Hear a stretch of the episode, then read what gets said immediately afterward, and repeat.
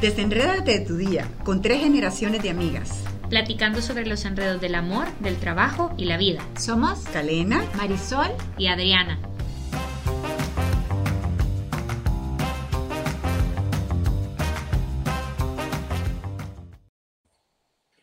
¿Cómo la pornografía impacta al mundo? ¿Hay que hablar de pornografía abiertamente aunque sea un tabú? ¿Cuál es el secreto infalible para salir de la pornografía o ayudar a alguien más a salir de ella? Y en el podcast de hoy, los secretos del porno.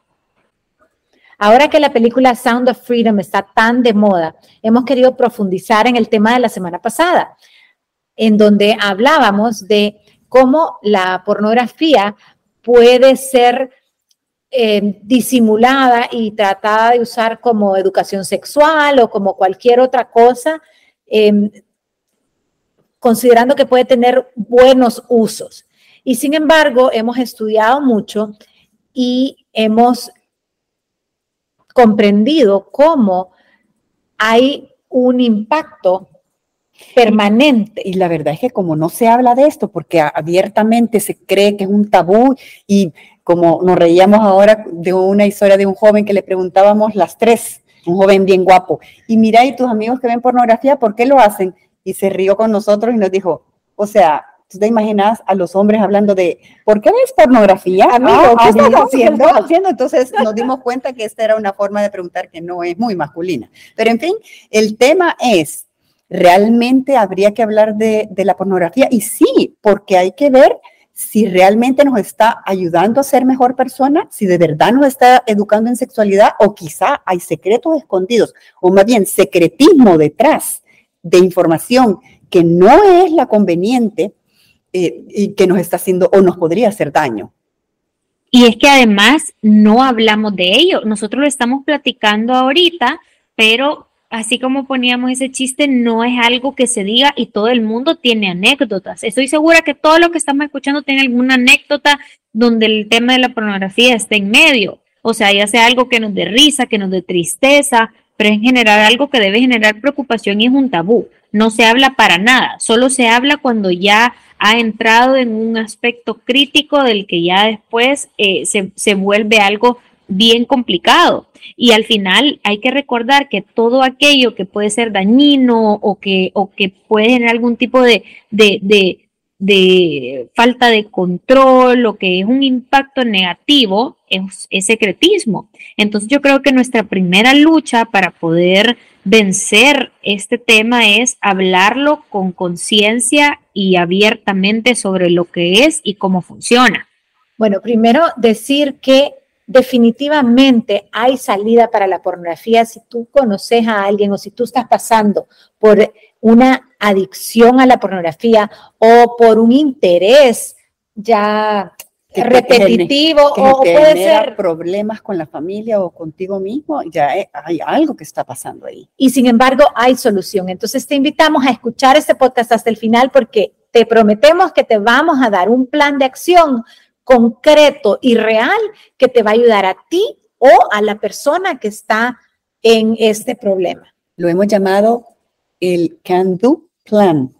Bueno, en realidad eh, lo hemos tomado de unos expertos y que lo que queremos es compartirlo con ustedes. Pero por favor, ten paciencia y no estamos juzgando a nadie, sino que queremos dar una caja de herramientas de prevención, ya sea para tus hijos, tus niños chiquitos, tus sobrinos chiquitos, o si somos adultos y nos encontramos con estos eh, pop-ups que nos salen en un momento dado y no sabemos qué hacer con esta imagen tan fuerte que no nos ha gustado para, para cuidar nuestro cerebro. Y es que además, nosotras, acuérdense que no somos ninguna expertas, pero en nuestra, en nuestra misión de enredar el mundo, investigamos esto con muchísima transparencia y nos gusta verlo desde una parte bastante razonable. Y nos encanta comprender las cosas desde un sentido bastante también biológico, por así decirlo. Y cuando nosotros hablamos de pornografía, lo vemos también desde un sentido químico, de sus efectos químicos. Leíamos cómo la pornografía engaña al cerebro para crear esa adicción, porque libera esa, esa, esas fórmulas químicas que generan eh, como una droga, tal cual, que generan una necesidad de recibir un estímulo uno y otra vez E incluso, y esta parte es 100% real, esos químicos hacen más pequeña esa parte del, del, cerebro que es capaz de decidir y de tomar, de tomar control acerca de, de esos efectos. No hay vuelta es atrás. Cuando, es como cuando tú no has hecho ejercicio en muchísimo tiempo, tus músculos se vuelven flácidos y, y, y, y más débiles. Pero cuando empezás, y entonces, claro, igual el cerebro, cuando no hemos estado usando el cerebro pensante y nos hemos dejado llevar por el cerebro del placer, que no es que sean dos cerebros en la cabeza, es simplemente que hay dos partes del cerebro, una que el cerebro del placer y el otro el cerebro pensante. Y cuando has hecho a un lado el cerebro pensante por mucho tiempo, le has quitado fuerza y lo hace, lo disminuye. Y cuesta muchísimo volver a crecer ese cerebro pensante. Y todas estas ideas que estamos compartiendo nos sirven no solo para la adicción del, de la pornografía, sino para adicciones como por ejemplo eh, de ver demasiado las redes o de comer cosas que no nos convienen, como por ejemplo tomar gaseosas o estas mm, sodas que hacen tanto daño, desayuno, almuerzo y cena. Entonces nos va a servir, no importa la edad o si lo aplicamos para un amigo o para nosotros mismos. Y ahora que hemos hablado, podemos describir, Adri, contanos qué es ese cerebro pensante. A mí esto me pareció súper interesante porque es un cerebro que tiene memoria y es capaz de reconocer las buenas de las malas decisiones. Es decir, sabe reconocer las consecuencias de cualquier acto que tomemos. A diferencia del otro cerebro, metiéndome un poco más en eso, el cerebro de ese placer es aquel de la supervivencia, el que necesita un estímulo para responder a una necesidad. Mi cerebro pensante es aquel que es capaz de poner por encima de la necesidad el control, un control que también beneficie mi, mi proceso de toma de decisiones el cerebro del placer, para que eh, no creamos que es algo solo relacionado con sexualidad o cosas así, sino que el cerebro del placer también controla cosas muy sencillas de supervivencia, como decía Adri, como por ejemplo que si es un día de mucho calor, eh, el cerebro tiene una señal que hace que sudemos. ¿Por qué? Porque nos, nos enfría el sudar. Y entonces ese es el cerebro del placer que nos está llevando a cuidar nuestro cuerpo. A o cuando algo que, no, que necesitamos. refrescante para que poder es, estar, salir de, la, de, de, la, de lo incómodo que nos produce. O del peligro de deshidratarnos o cualquier otra cosa. O sea, el tener hambre es parte del cerebro del placer. Y eso, eh, pues no es malo y es importante. Y si no tuviéramos necesario para estar, para muero, ¿verdad? Y además eh, nos ayuda bastante a, poder entrenar constantemente, es como, como un músculo. El del placer es, responde directamente a la necesidad. El pensante es algo que todos tenemos, no, no pensemos que no, pero es algo que, ¿cómo es que a esta persona le cuesta menos tomar fácilmente esta decisión que a otra? Y es porque se, es un se, se entrena, se entrena tomando la decisión correcta si esto que ha dicho Adre y Marisol lo aplicamos a la adicción de la pornografía, las conclusiones que fuimos eh, teniendo después de investigar es la adicción a la pornografía reduce el cerebro, no te forma la capacidad de placer con, con, lo que puede ser adecuado en una relación de pareja, porque nos lleva a un nivel de fantasía inalcanzable que nada puede hacer que haya la verdadera satisfacción de la relación de, eh, encuentro conyugal o de encuentro sexual eh, entre un hombre, digamos. digamos, como más enriquecedor.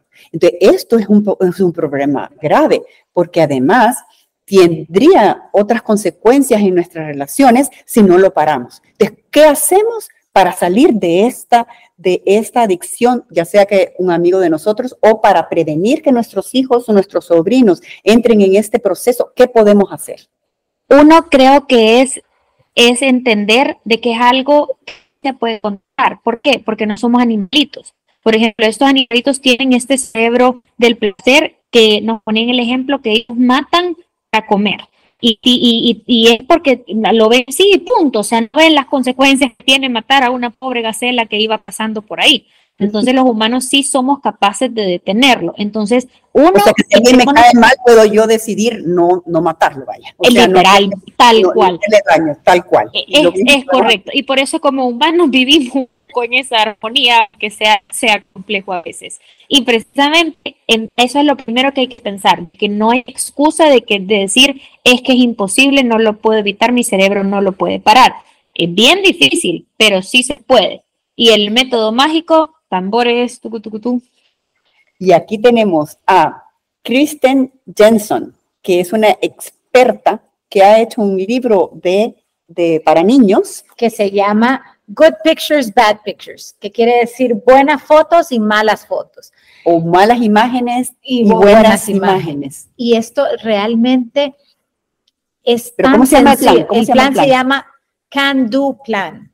Can Do, o sea, puedo hacerlo. Puedo Y el- hacer el plan de lo que puedo hacer. Y Entonces, si lo decís primero, los cinco puntos en, en- en entonces la C de Can sería cerrar mis ojos inmediatamente. segundo punto, a, la A, adulto de confianza. Tercer punto, Nombrarlo cuando lo veo.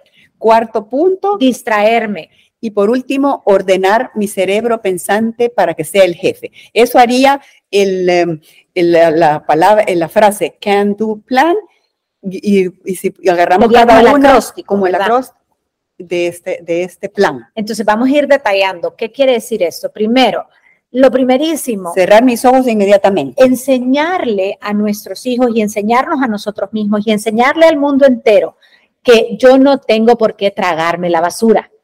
Yo no Ese tengo poco que te sale, ese como nos decía Adriana, nos la- estaba contando, ¿verdad, Adriana? Que a ti te Sí, cuando, cuando te aparecen esas cosas y, y uno se queda con eso. Entonces, qué fácil, es mejor cerrar mis ojos inmediatamente, de un solo. cerrar, pero, o sea, ni preguntar. Luego, es importantísimo sacarlo. Todos sabemos el daño que nos ha hecho tragarnos algo, un rencor, tragarnos un resentimiento. Bueno, yo me tragué, un- uno, me tragué un mosquito, que un chicote que estaba yo en el mar, y entonces estaba platicando, y entonces entró un chicote, qué horrible, yo, qué asco. Ay, no me muero, Karen, Bueno, ¿y te lo bueno. tragaste? No, no me lo tragué. O Ay, sea, no, lo sentí bueno. y casi que ho- Entonces horrible. lo escupiste. y lo escupí. Entonces, eso sería escupir el Eso es chicote. Entonces, cerrar los ojos escupir el chicote. Luego, eh, hablarlo, perdón, cerrar mis ojos y luego al adulto confianza Segundo punto. decírselo a alguien, hablarlo, decirlo. En el caso de los niños, enseñarle que se lo tienen que decir a mamá y a papá, no a fulano, sutano, mengano o a alguien que de amiguito de ellos. No, a mamá y a papá. Eh, y luego Tercer punto, nombrarlo cuando lo veo. A mí esto me impactó impresionantemente. Ustedes todos han, saben lo que son, lo que es el veneno para la rata, vean. el chicote. El veneno para las ratas es este cebo que, que mm, para la rata le huele rico Y tiene sabor rico. y tiene sabor rico, pero a la hora que lo muerde se va a envenenar y se va a morir la rata. La pornografía es algo parecido, pero si la rata produce placer en el cerebro produce placer en el cerebro del placer al principio y luego lo envenena. y, y- y reduce el, el impacto del cerebro pensante para que entonces podamos agarrar el- la- la- esa trampa. Esa trampa que luego nos hace ser eh, dependientes y ya perder nuestra libertad Entonces es importante decir en alta voz en alta voz. Entonces, nombrarlo cuando lo veo quiere decir que voy a decir, esto es pornografía. En cuanto estoy cerrando mis ojos y quitando mi, mi mente de ahí, tengo que decir, eso es pornografía. Porque ¿qué le pasaría a una rata si ve el veneno y dice, eso es veneno? Y tus niños de, de 8 y, y, y 6 años han entendido bien este plan.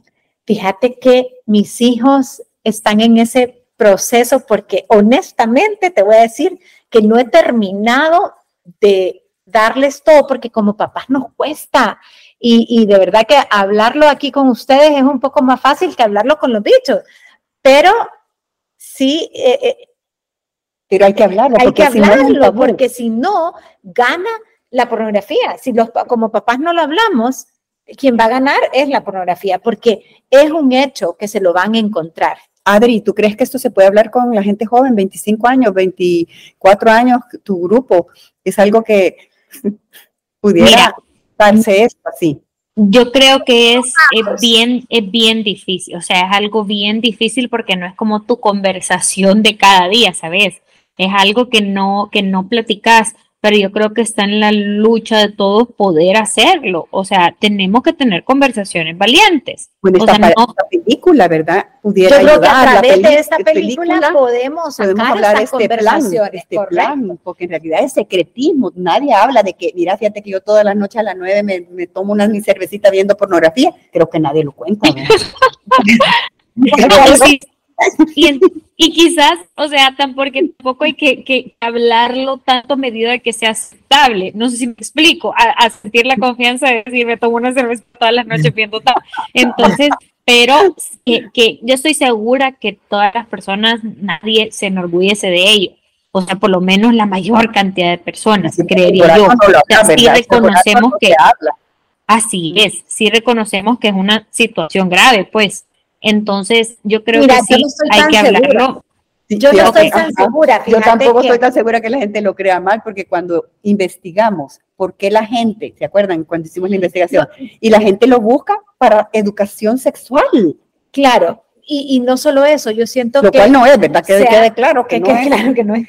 No, y además, todo, eh, todo el cine normalmente y las series y todo te lo ha normalizado tanto y las cosas que podemos decir que son pornografía no se consideran pornografía. O sea, la pornografía real está en las series, en Netflix, en cualquier plataforma de películas o series y no solo en aquellas cosas Em, escondidas, eh, graves. Porno.com y todo eso.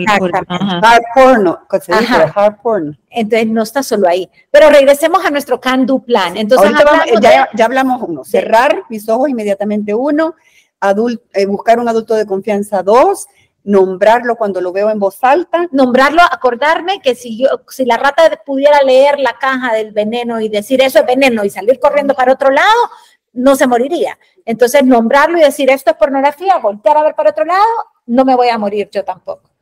Y luego distraerme. Hay una cosa terrible, la número cuatro es distraerme, porque de verdad que estos temas son más pegajosos que la melcocha no sé si se entiende lo que es la melcocha, la, la, el, que, la miel, pues va. Un chicle, o sea, que se queda pegado. un chicle que lo dejan en una banca, eh, está pegado, se queda, se queda se Queda, y te ahí y ya no se lo puedes quitar a la ropa. Entonces es una cosa horrible. Entonces, claro, hay que distraernos conscientemente, quitar la cabeza de eso, ponernos a hacer otra cosa que le exija a nuestro cerebro no regresar a esa misma imagen. Y esto es cuidar, según lo que leímos, los dos tipos de cerebro, el cerebro placentero y el cerebro pensante, para que no se, se desgaste y no le demos eh, comida basura al a los dos partes del cerebro. Y luego finalmente ordenarle a mi cerebro pensante que sea el jefe y eso diciéndome, esto está mal, esto no me ayuda, no quiero esto. Y entonces no regresar a buscar algo, aunque mi cerebro placentero me esté diciendo que quiere más, porque ese es el engaño y ese es el anzuelo de la pornografía, que le dice a mi cerebro placentero, buscan más. Y por eso a mí me preocupa mucho, porque mucha gente dice, no, pero es que son adultos, que ellos han decidido libremente mostrarse teniendo relaciones sexuales, entonces eso no, no le están haciendo daño a nadie, no sé qué, no sé cuánto, pero la realidad es que esa imagen del adulto libre o supuestamente libre, porque en otro, en otro podcast podemos hablar de eso, eh, ese adulto que supuestamente es libre, solo es la primera imagen de la pornografía. Y después vamos a llegar y van a llegar eh, sin quererlo a la pornografía infantil, a las violaciones em, filmadas y todo eso de lo que habla esta película de The Sound of Freedom, que ahora está tan en boga, ¿verdad? Entonces hay realmente una relación entre la pornografía que yo creo que veo inocentemente y la trata de personas y la trata de niños y el abuso y las violaciones. Entonces tengamos mucho cuidado de ordenarle a nuestro cerebro pensante, aléjate de ahí, no busques, es un anzuelo quizás habría que comparar esto con, con que a veces uno puede comprar repuestos robados en la esquina de mi casa eh, porque a mí me lo robaron y uno, sin ponerse a pensar que si yo compro ese repuesto que vale 200 dólares por 5 dólares, estoy promoviendo el mercado negro de repuestos robados. Y estoy promoviendo el robo, por lo tanto. Lo mismo pudiera suceder si nosotros no cuidamos de lo de nuestra niñez y, nuestras, y a nuestros amigos para decirles que, que, quizás si nosotros vemos, eh, eh, ¿cómo se llama?, pornografía, no, tal vez no nos percatamos que estamos al final indirectamente promoviendo o directamente eh, promoviendo este mercado millonario que ya superó la, el, eh, pues el mercado negro, el tráfico de drogas, para que de verdad veamos que es nuestra responsabilidad también de, de ayudar a un mundo que sea mejor para los niños. Hay que tener en cuenta de que al final es una industria que va mucho más allá de nuestros teléfonos a veces pensamos con las malas acciones tontas que nosotros hacemos que solo me afectan a mí o, no tienen una trascendencia. Hay que entender que sí trasciende. Y eso yo sé que nos va a ayudar en los cerebros de todas las personas que nos escuchen, que aunque a veces la reguemos y caca, como mencionaba la Marisol, la pornografía en un momento, todos tenemos una, un buen corazón. Entonces, si pensamos en cómo trasciende esta industria allá, puede ser hasta una herramienta que nos ayude a poner en práctica con más entusiasmo el que el can. bueno, confiamos en ti, en tu plan, en tu can do y te vemos la próxima semana. Síguenos en el siguiente capítulo de Las Desenredadas para conocer más de todas aquellas cosas que nos enredan en la vida, el trabajo y el amor. Y cómo desenredarlas para ser felices.